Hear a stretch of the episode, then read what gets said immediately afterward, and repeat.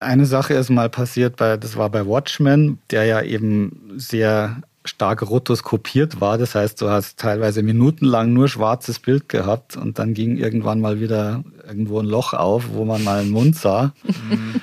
Und da war es so, dass wir da in München angefangen haben und sind dann äh, mit dem ganzen Team nach Berlin geflogen und haben einige Rollen in Berlin aufgenommen und haben dann da ähm, morgens zum Aufnehmen angefangen und haben so eine halbe Stunde aufgenommen und dann ist uns irgendwann aufgefallen, dass wir überhaupt kein Bild mitlaufen hatten. Das ist uns gar nicht aufgefallen, weil das Bild sowieso immer schwarz war. Nein! Schenk mir noch eine. Kleiner Alarm mal vorne dran. Kleiner Klacker. Eine ganz runde noch. Vorne war ein Geräusch. Noch ein bisschen unsauber.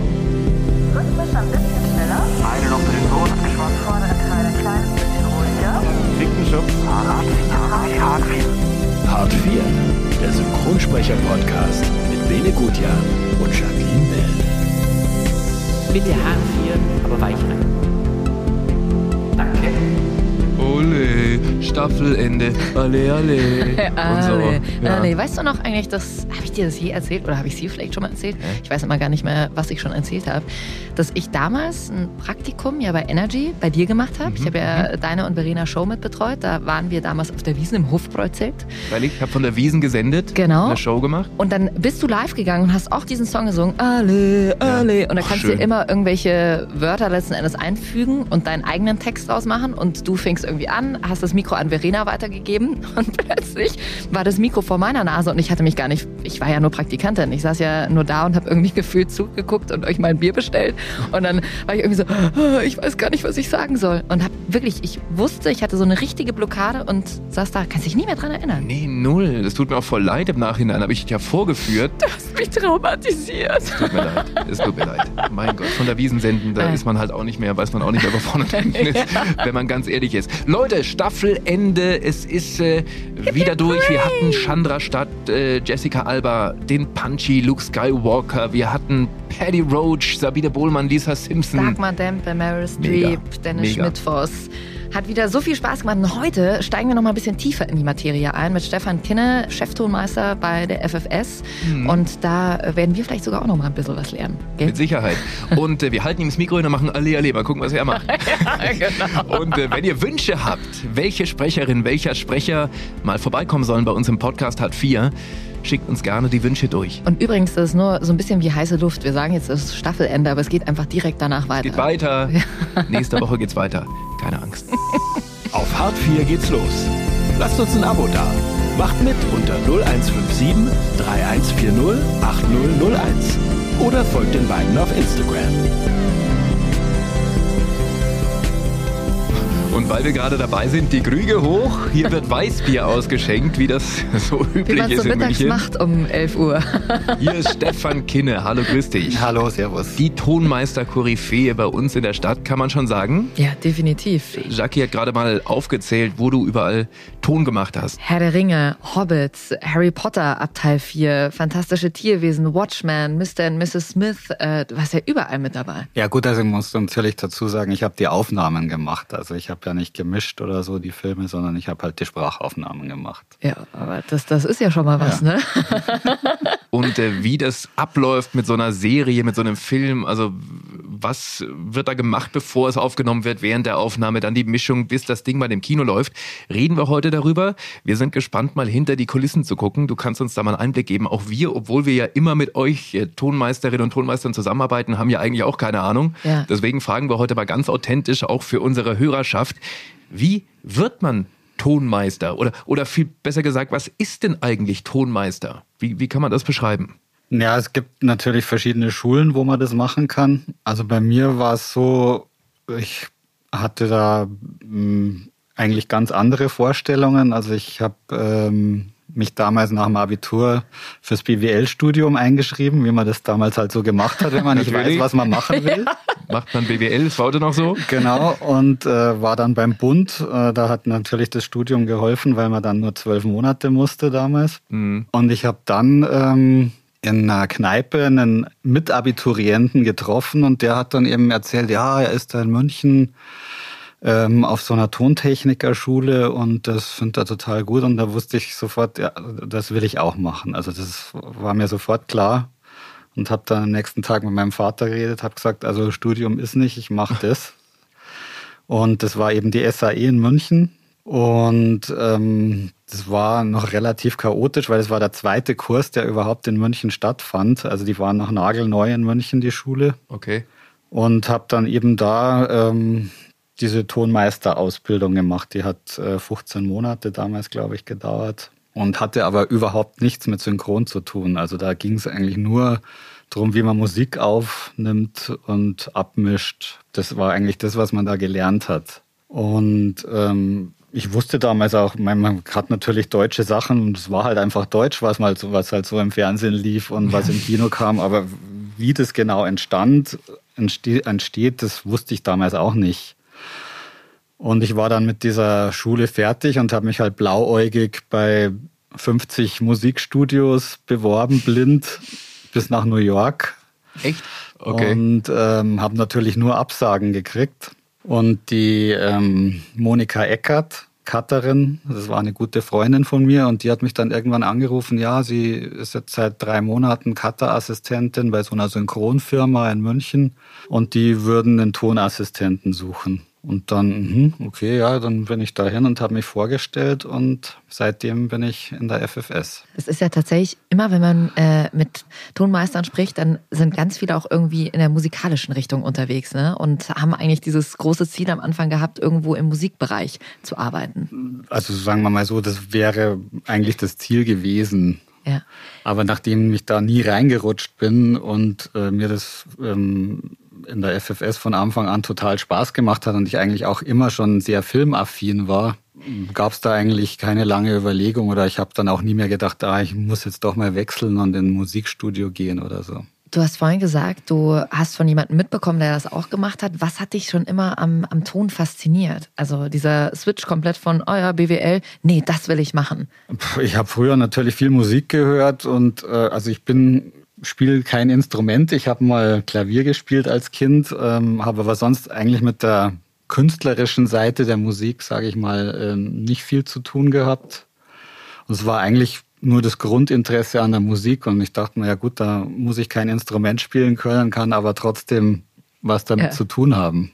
Gibt es eine Grundvoraussetzung, die du jemandem attestieren würdest, der das gerne machen würde? Also besonderes Rhythmusgefühl, irgendwie ein besonders gutes Gehör oder, oder kann das im Grunde jeder lernen, wenn er möchte? Ja, also wenn du, sagen wir mal, wenn du in die Musikrichtung mehr gehen willst, solltest du natürlich schon musikalisch sein und ein Rhythmusgefühl haben.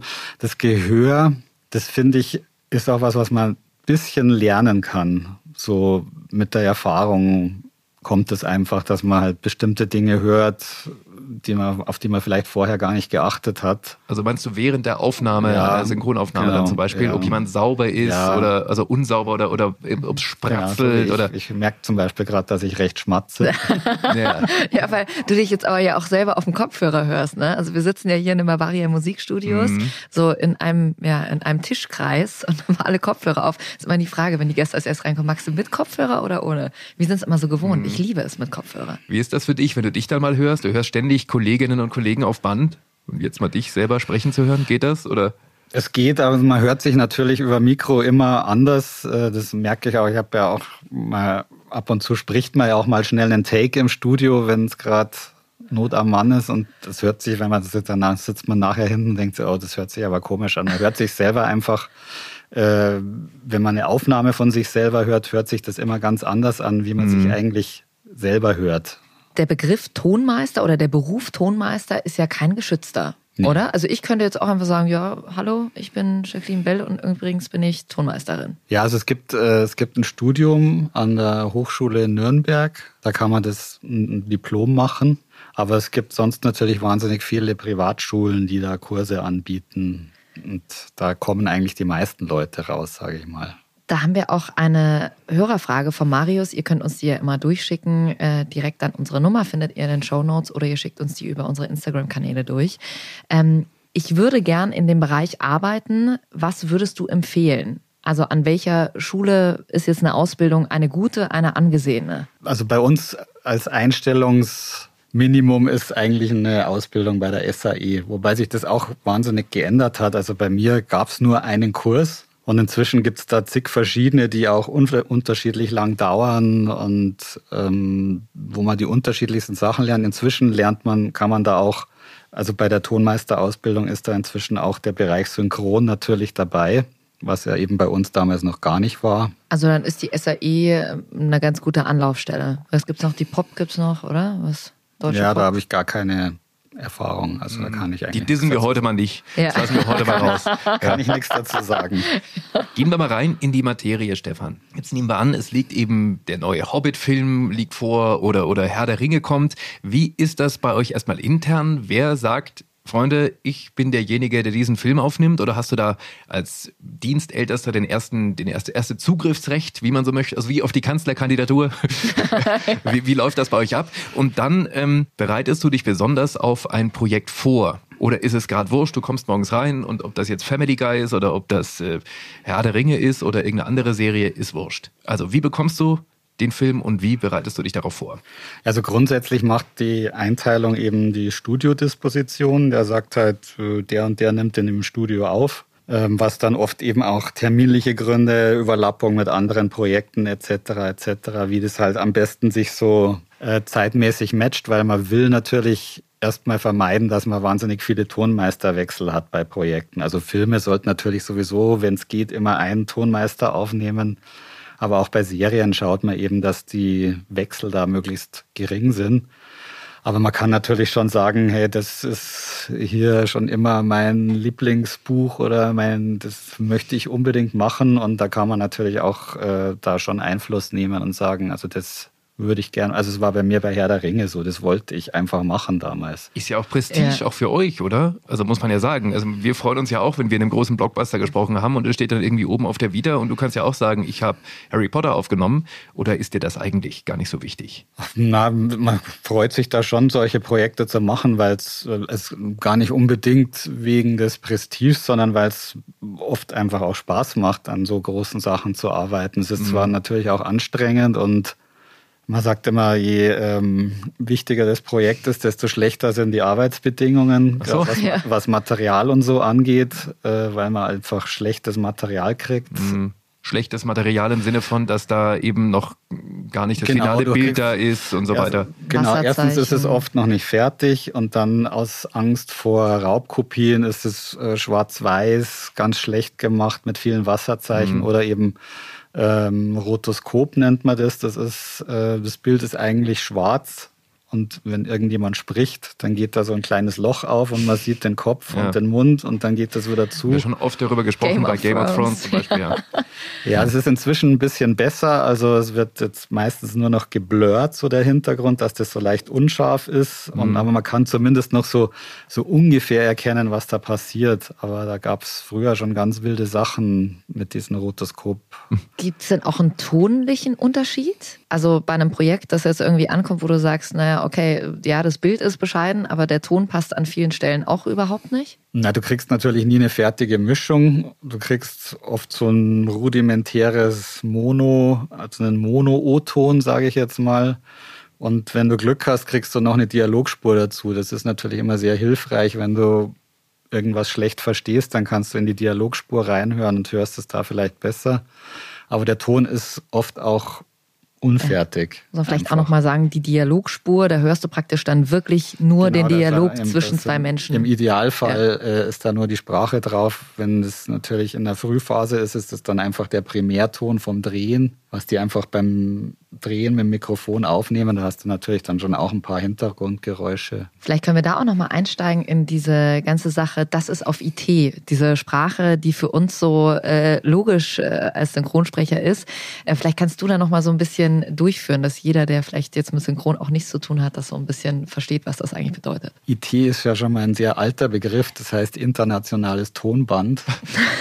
Ähm, das sagt eigentlich heute keiner mehr. Heute heißt es eher M&E, also Music and Effects.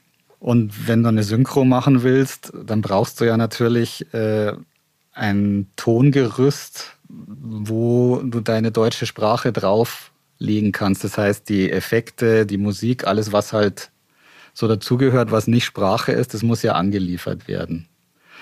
Und das war früher, ähm, hast du da eben ein IT, also ein Tonband gekriegt, das dann auch mehr oder weniger komplett war. Also gerade, äh, ich weiß noch, als ich angefangen habe, äh, Ende der 80er, da, wenn du zum Beispiel irgendeinen französischen Kunstfilm synchronisiert hast, wo das, wo die schon beim Drehen kein Budget hatten, dann gab es halt oft einfach nur ein IT an den Stellen, wo die das gebraucht haben. Und wenn die mhm. einfach den Ton vom Drehen genommen haben, dann war da halt nix. Das heißt, dann äh, musstest du das alles nachmachen. Dann hat man einen Geräuschemacher geholt und hat Geräusche aufgenommen, hat Atmos angelegt.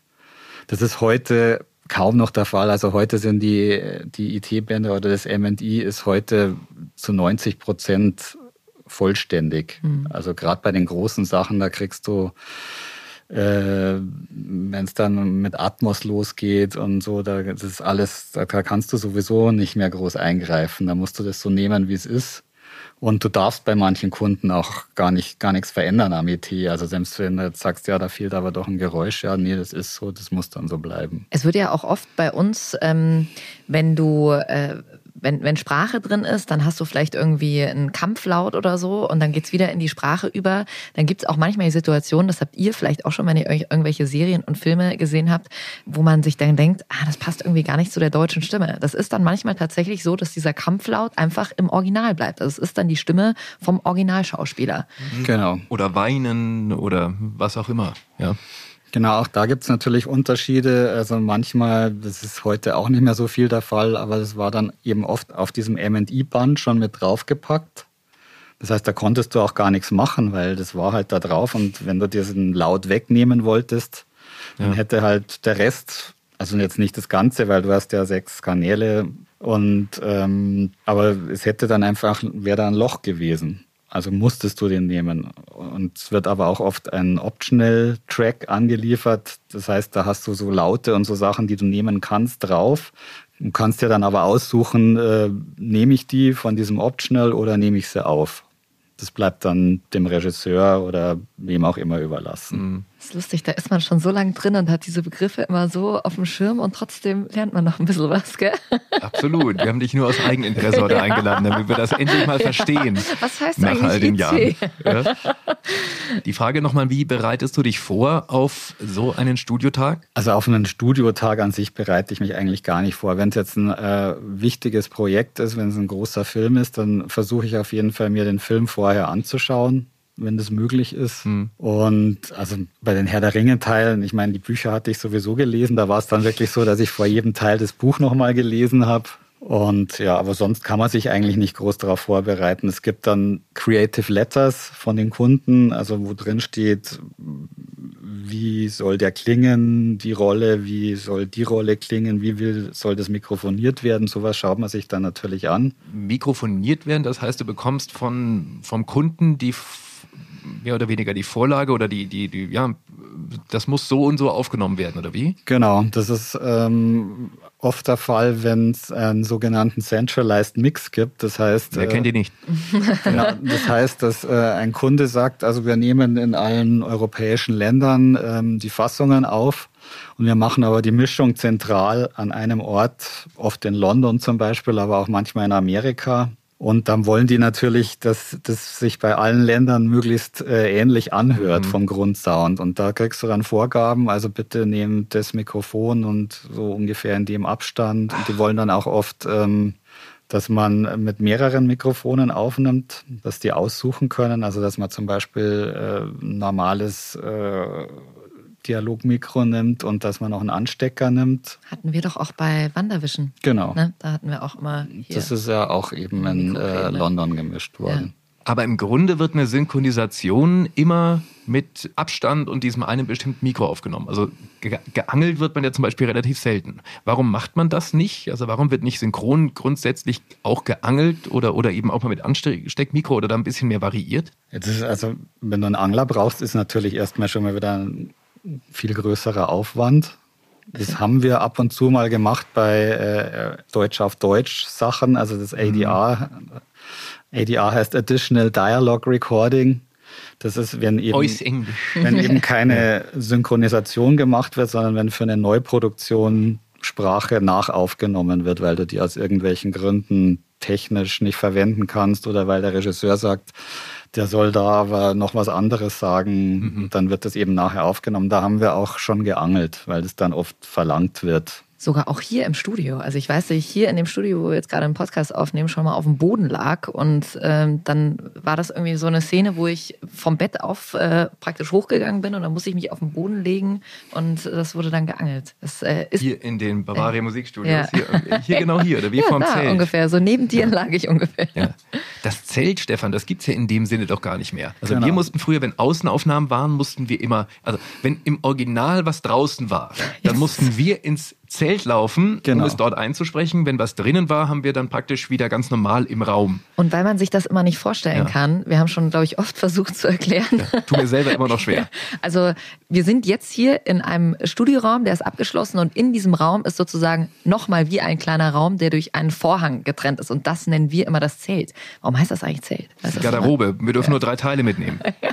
ja. Zelt heißt, glaube ich, wirklich wegen dieser alten Optik, weil die alten äh, Zelte sahen eben mit diesen Vorhängen immer so ein bisschen äh, zeltmäßig aus. Mhm. Ja. Und der Grund ist halt eben, dass ähm, das akustisch trocken ist, weil du hast ja, wenn du draußen bist, außer du stehst jetzt irgendwie in einem Innenhof, aber normalerweise hast du ja keinen Raum, den du hörst, sondern es mhm. ist halt einfach trocken.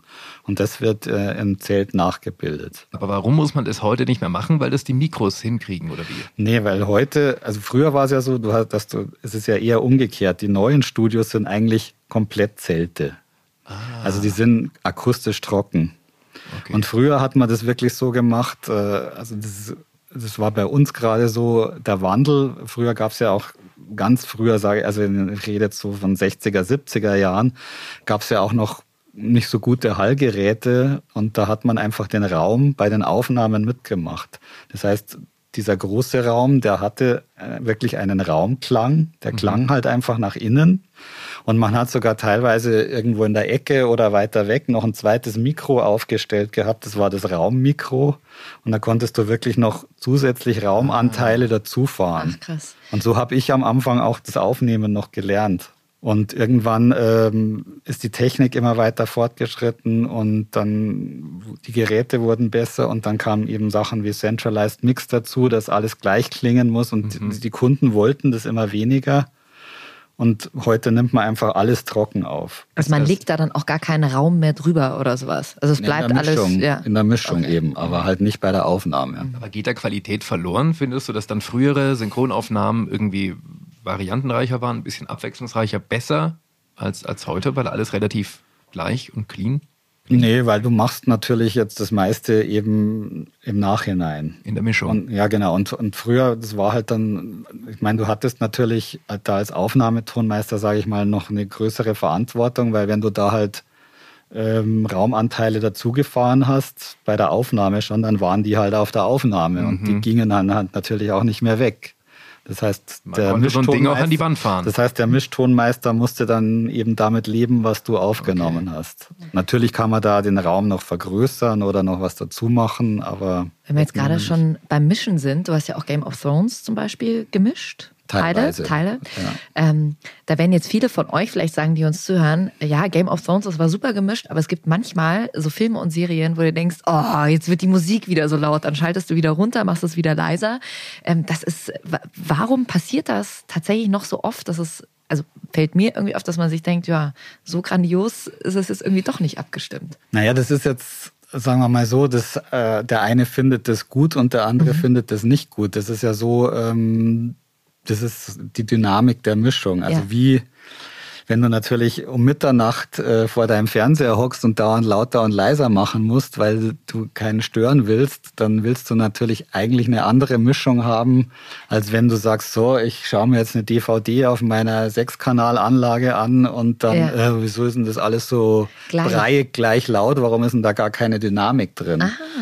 Also das ist natürlich immer die Frage, was man will Und es gibt da natürlich auch Normen dafür. Gerade beim Fernsehen äh, ist es ganz genau geregelt, wie eine Mischung zu klingen hat und wie viel Dynamik man da hat. Und diese Normen ändern sich auch öfter. Geht's dir da auch manchmal so, dass du dir was anschaust und dir denkst, ist es, was heißt, ich sage das jetzt als Laie, ist es nicht so gut gemischt, weil wie gesagt, ich mit der Fernbedienung irgendwie leiser und lauter machen muss. Siehst du das auch so oder fällt dir das nicht so auf? Oder hat Jackie einfach nur einen scheiß Fernseher? Ja. Man sollte mal investieren auch, für die Gage. Ja. Also ich muss wirklich sagen, dass, ähm, was auch äh, hier schon einige Sprecher gesagt haben, dass wenn sie sich, sich selber anschauen, dass sie das gar nicht so mit oder sich selber hören, dass sie dann eher im Film drin sind. So geht's mir eigentlich auch. Also ich achte gar nicht so sehr auf den Ton, wenn ich mir jetzt einen mhm. Film anschaue. Also natürlich, wenn jetzt irgendwas ganz furchtbar klingt, da denkt man sich schon, oh je, was ist denn da los? Aber im Normalfall kann ich das eigentlich relativ ausblenden. Was aber ja wirklich Fakt ist, dass äh, synchronisierte Filme, Serien ähm, viel weiter vorne klingen. Genau. Also ich habe mir, ich habe es vorhin Bene schon erzählt, ich habe gerade einen Film Der Fälscher angeschaut, mhm. äh, österreichische Produktion, und ich habe teilweise nichts verstanden. Mhm. Da, und habe mir gedacht, also bin ich jetzt schwerhörig oder weil es so weit hinten ist und dann macht es dir auch keinen Spaß mehr, einen Film irgendwie anzugucken oder es fällt dir wahnsinnig schwer, weil wir es, glaube ich, gar nicht mehr gewohnt sind, wenn du ja. dir Dinge auf Deutsch anguckst. Genau, das ist, glaube ich, eher die Hörgewohnheit. Also wenn du dir Sachen im Original anschaust, geht dir das ganz oft so. Ja. Und ähm, das ist äh, die deutsche Hörgewohnheit, dass wir den Dialog eigentlich immer eher weiter vormischen, als er im Original ist. Und das ist aber auch oft von den Kunden so gewünscht. Also was ich, äh, ich bin ja auch oft in der Mischung drin gesessen bei diesen großen Projekten. Ähm, wo ich selber nicht gemischt habe, aber einfach aus Interesse mich dazugesetzt habe. Und es ist halt oft ein oft gesagter Satz von den Kunden, die dabei sitzen, ist, oh, das habe ich jetzt aber nicht verstanden. Und da denke ich mir immer, ja, hör dir mal das Original an, da verstehst du es an der Stelle auch nicht. Aber das muss dann halt immer, ja, nee, äh, das habe ich nicht verstanden, das müssen wir jetzt irgendwie noch ein bisschen deutlicher machen. Und das kommt total oft. Und es ist einfach die deutsche Hörgewohnheit, dass bei uns der Dialog oft weiter vorne liegt als im Original. Mhm. Findest du das gut oder schlecht? Oder? Würdest du dich mehr am Original orientieren? Ja, also, Wie wir es ja beim Sprechen ja eigentlich auch tun. Ja, also wir, sagen wir mal so, wenn man einen Tatort oder sowas anschaut, dann ist es ja auch nicht so. Und da ist es ja auch oft so, was hat der jetzt gesagt? Genau. Also von dem her würde ich wahrscheinlich schon auch eher ein bisschen mehr einbetten. Vor allem bei dem Till Schweiger Tatort kommt das sehr oft vor. Ja, genau. Was hat er gerade gesagt? Ja. Stefan, so ein Studiotag, worauf achtest du? Wir nehmen an, äh, halber Tag, Jacqueline Bell steht auf der Dispo, sie fängt an zu sprechen. Worauf acht, äh, einfach nur als Beispiel, es kann jeder sein. Worauf, Stefan rennt schon aus dem Studio raus. Oh nein, die Jacqueline schon wieder. Worauf musst du jetzt bei einer Aufnahme, bei einem Take genau achten? Also was muss ein Tonmeister leisten? In dem Moment. Genau, also man achtet zum einen darauf, dass äh, die Sprache sauber ist. Also sauber, das heißt, dass halt möglichst wenig Schmatzer und sowas zu hören sind. Mhm. Du musst natürlich auch darauf achten, dass äh, die Anschlüsse zu den Vortakes passen. Also wenn die Jackie jetzt ein Take nach dem anderen spricht und die zeitlich eben auch direkt hintereinander liegen, dass die eben aneinander passen dass nicht einer lauter ist, der andere genau, leiser, dass sie. Genau, und mhm. auch also nicht nur äh, lauter oder leiser von der Aufnahme, sondern auch von dem, wie die Jackie spricht. Mhm. Das geht dann, also das geht dann auch schon ein bisschen, da sollte auch der Regisseur natürlich drauf achten, aber da muss man auch immer schauen. Das ist ja immer eine Teamarbeit. Das sind eigentlich so die ähm, wichtigsten Sachen, wo man darauf zu achten hat. Wenn der Sprecher oder die Sprecherin dann den Take machen, läuft dann immer für euch das IT mit oder wie MMI, also der, die, die Hintergrundgeräusche oder nimmt man das, hört ihr das komplett clean? in dem Moment? Das ist auch eine Vorliebesache. Bei manchen Sachen ist es natürlich wichtig, dass man da im Augenblick das IT hört, wenn da irgendwelche Geräusche sind, die freistehen müssen, mhm. wo Pausen gehalten werden müssen.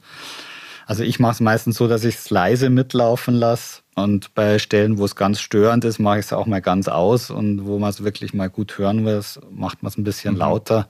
Es ist natürlich auch oft der Fall, dass es noch gar kein äh, IT gibt, wenn wir aufnehmen. Und du als Tonmeister, das finde ich ja schon immer beeindruckend. Du hast ja wirklich so dieses Tempo, das im Studio gefahren wird, auch total in der Hand. Also du bist eigentlich, finde ich, so ein bisschen der Master of Ceremony, weil du bist derjenige, der entscheidet, wie schnell, wie lang braucht der Sprecher auch, ja. um zum nächsten Take zu kommen, wie lang braucht, du kennst wahrscheinlich deine Geschäftelhuber schon und sagst, ah ja, der hat das relativ schnell drauf, die braucht vielleicht ein bisschen länger.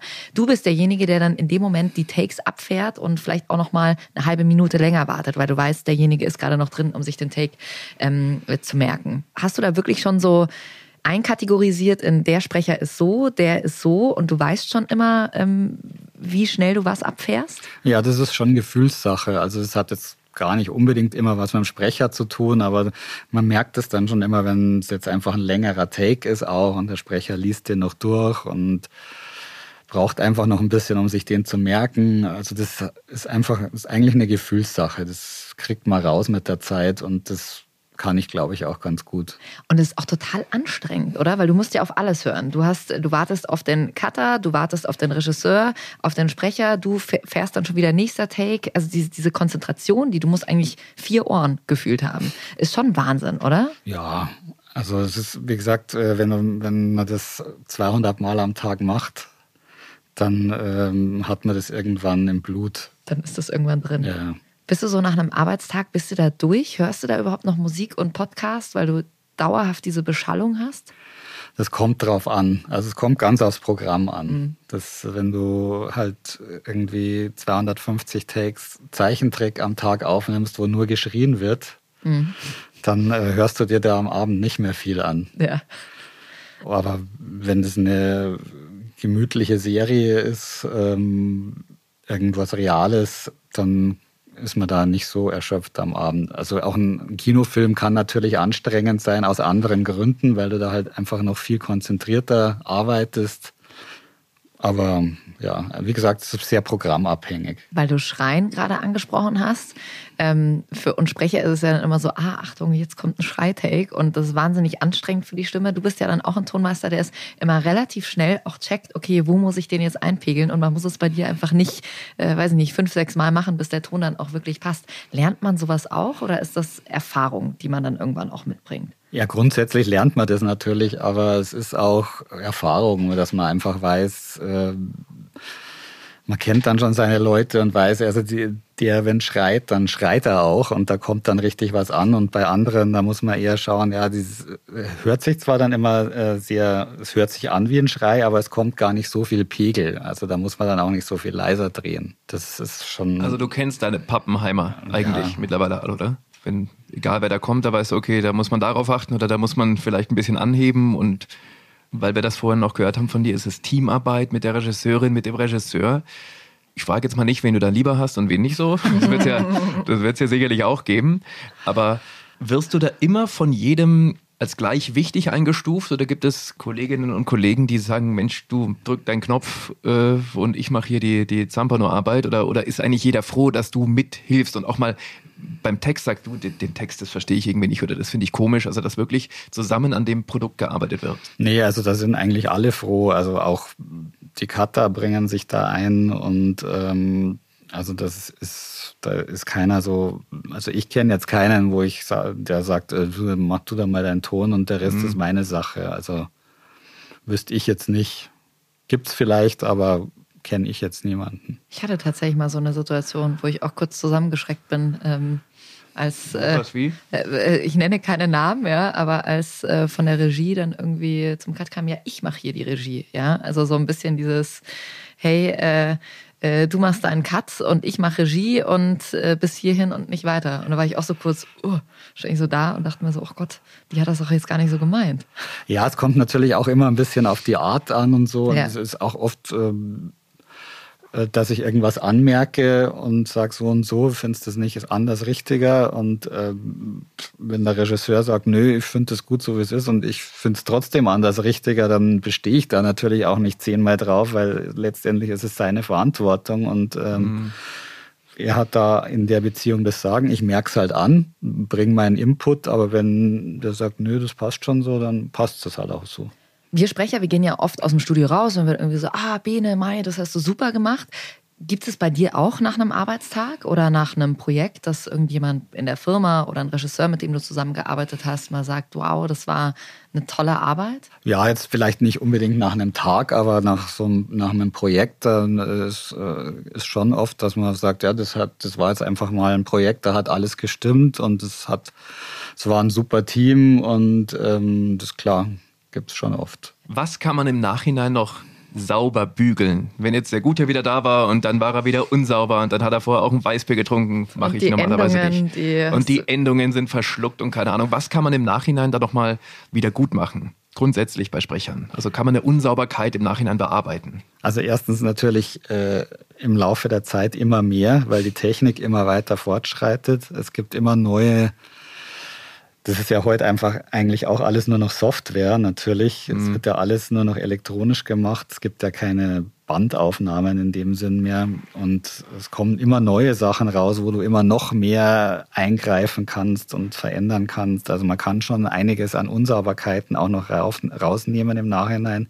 Nicht alles. Das ist auch ganz, wie, wie, wie das Programm gerade jetzt auf dieses Störgeräusch anspricht aber es geht schon einiges. Mhm. Also genauso wie beim Gesang natürlich äh, heute eigentlich fast jeder singen kann, weil du natürlich im Nachhinein alles so hintunen kannst.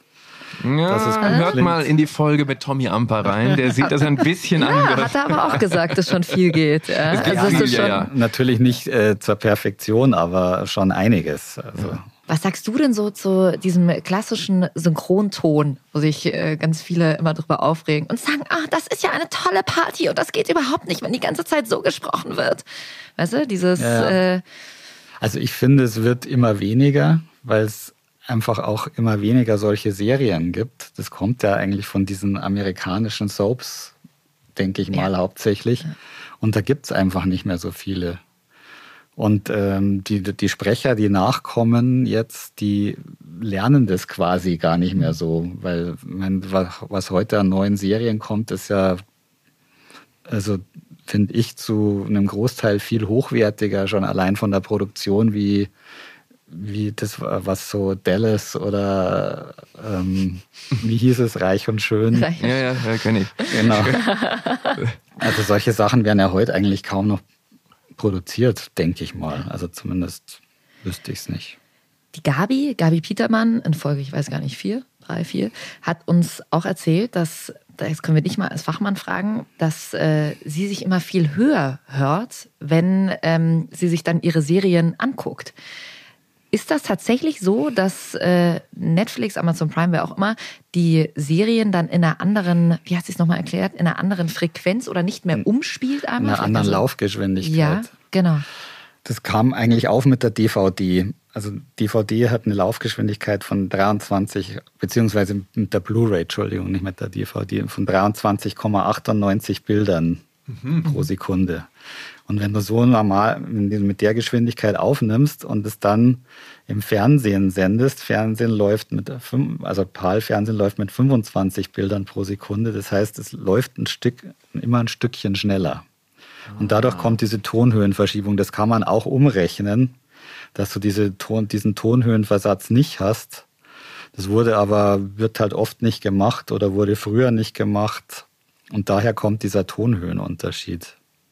Das merkt man auch bei den Musiken. Das nicht, merkt man nicht nur bei den Sprachen, sondern auch bei den Musiken zum Beispiel mhm. in den mhm. Filmen. Dass das dann ein bisschen höher klingt. Ich würde noch gerne wissen, wie lange mischt man jetzt an einem Blockbuster? Wie lange hockst du in der Mischung, bis der Hobbit fertig ist? Also ein Teil davon. Das hängt natürlich auch immer von der Lauflänge ab. Zum einen, also wenn du einen eineinhalb Stunden Film hast du natürlich schneller gemischt als einen drei Stunden Film. Verstehe ich. Und ähm, Und wie effektlastig der ist, ja, also ich würde mal sagen, so zwischen fünf und zehn Tagen. Ah ja, doch so schnell. Dann. Okay. Ich dachte, da hätte man, müsste man länger für sitzen und schwitzen. Die Ann-Christine hat noch eine Frage durchgeschickt. Äh, sie hat gemeint, du hast ja schon viel Erfahrung im Synchronbusiness. Ähm, welche lustigen Situationen hast du denn schon im Studioalltag mit den Sprechern, mit den Regisseuren gehabt, die du ausplaudern kannst? Lustige Situationen gibt es natürlich immer viele, aber interessante Sachen. Ja gut, eine, eine Sache ist mal passiert, bei, das war bei Watchmen, ähm, der ja eben sehr stark rotoskopiert war. Das heißt, du hast teilweise minutenlang nur schwarzes Bild gehabt und dann ging irgendwann mal wieder irgendwo ein Loch auf, wo man mal einen Mund sah. Und da war es so, dass wir da in München angefangen haben und sind dann äh, mit dem ganzen Team nach Berlin geflogen und haben einige Rollen in Berlin aufgenommen und haben dann da äh, morgens zum Aufnehmen angefangen und haben so eine halbe Stunde aufgenommen. Und dann ist uns irgendwann aufgefallen, dass wir überhaupt kein Bild mitlaufen hatten. Das ist uns gar nicht aufgefallen, weil das Bild sowieso immer schwarz war. Nein! Das ist ja geil. Haben dann einfach nach einer halben Stunde erstmal das Bild dazu eingelegt. Aber hat dann trotzdem noch alles gepasst, oder? Ja, wir haben halt nochmal geguckt, ob da was im On war in der und haben das dann halt nochmal gemacht. War alles schwarz? Aber das ist erstmal keinem aufgefallen. Sehr gut. Und dann ist noch eine Frage von der Melli reingekommen. Das haben wir vorhin zwar schon ein bisschen abgehandelt. Ähm, sie fragt, wo liegt denn der Unterschied zwischen Synchronaufnahmen und Aufnahmen am Set? Also am Set hast du ähm, zum einen entweder einen Angler oder es wird auch ganz viel mit Ansteckern gearbeitet. Das heißt, die sind irgendwo versteckt und der Kleines kennst du ja auch. Mhm.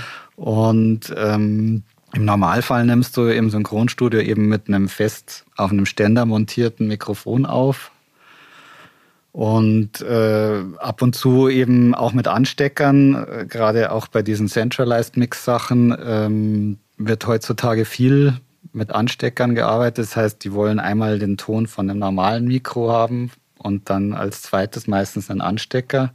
Und ähm, das erste Mal so richtig einen ganzen Film habe ich ähm, damals mit Christoph Tschirpka, das war, ist auch schon, ich glaube, zehn Jahre her, das war ein italienischer Film über die äh, Mafia, der hieß Gomorra. Und da hat mich der Christoph dann extra vorher angerufen, hat gesagt, ja, ähm, der Ton klingt so dreckig und äh, so O-tonig, wie können wir das machen? Und da ähm, haben wir eben den ganzen Film mit einem Anstecker mit Funkstrecke aufgenommen.